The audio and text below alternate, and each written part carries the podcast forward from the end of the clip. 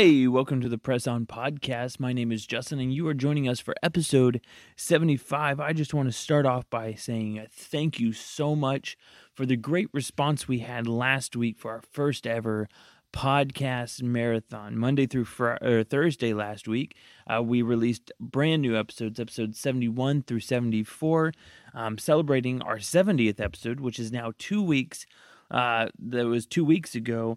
And so we had a lot of fun last week. We did some things on social media. We even gave away one of our Keep Pressing On t shirts and one of our Don't Quit hoodies. Um, and we are almost ready to announce the person who won that. We drew a name on Friday night at the end of the night.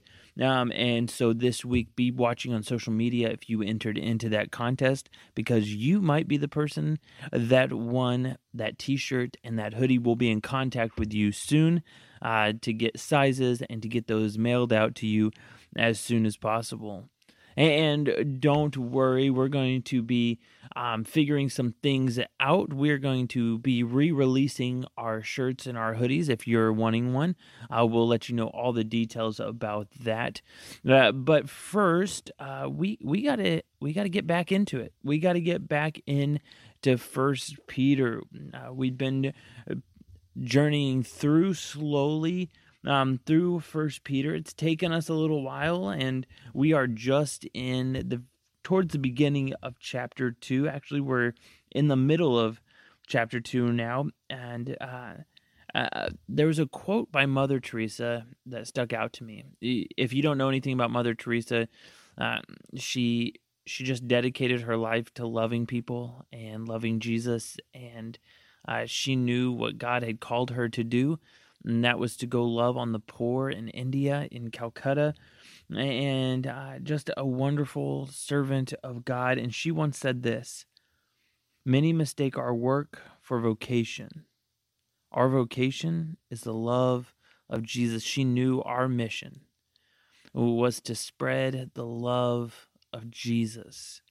It reminds me of what First Peter says in today's passage. And in two, uh, verse 11, it says this Dear friends, I urge you as foreigners and exiles to abstain from sinful desires which wage war against your soul.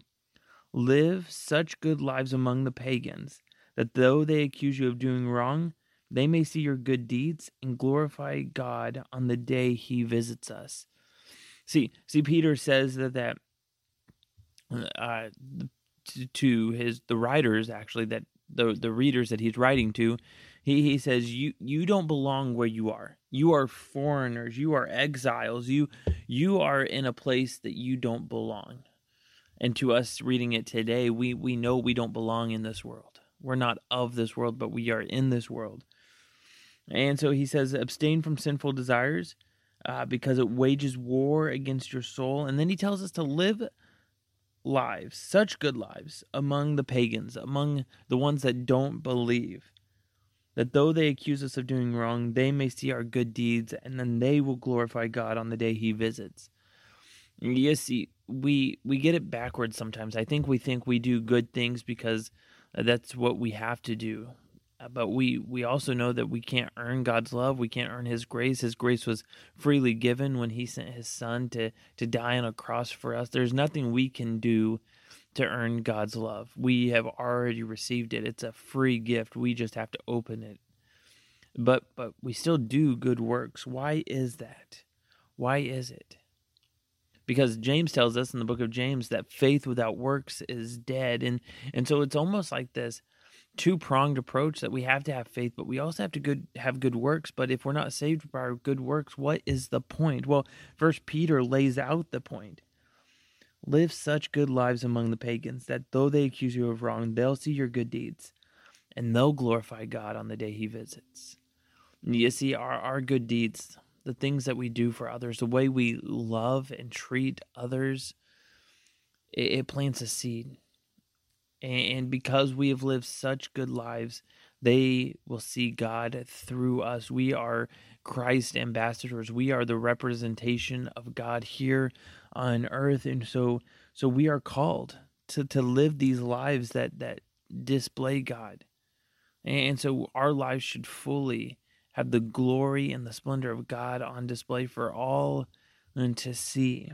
Why do you do good things? Because you want to plant seeds Christ and other people. And so it's a it's a simple challenge. It's a hard challenge, but it's one that is so vital, so important that, that as you and I go out into this world that we don't belong in, that, that we can live such good lives that we are an example. May our good deeds lead people to Christ.